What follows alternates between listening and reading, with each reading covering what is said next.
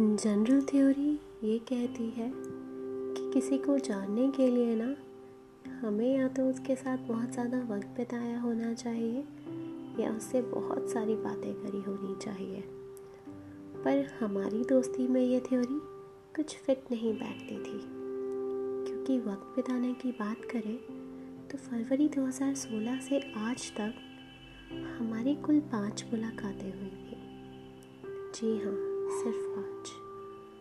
Phone पर बात होती थी, पर दो तीन हफ्तों में सिर्फ़ एक दो बार।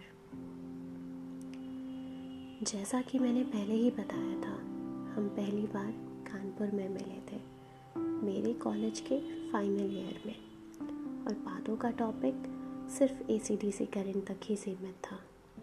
उन्होंने मुझसे यह भी कहा कि गेट के एग्ज़ाम में ना, मेरे बाजू वाली सीट पे एक टॉपर लड़का बैठा था।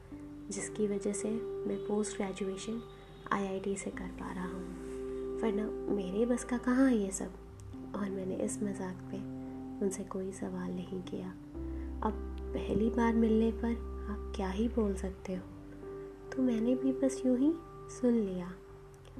यहाँ तक कि उनका नाम भी मुझे पहली बार में समझ नहीं आया था।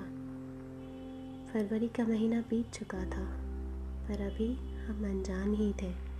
अनजान, एक दूसरे के नाम से और इस बात से कि आगे हम कभी दोस्त भी बनेंगे।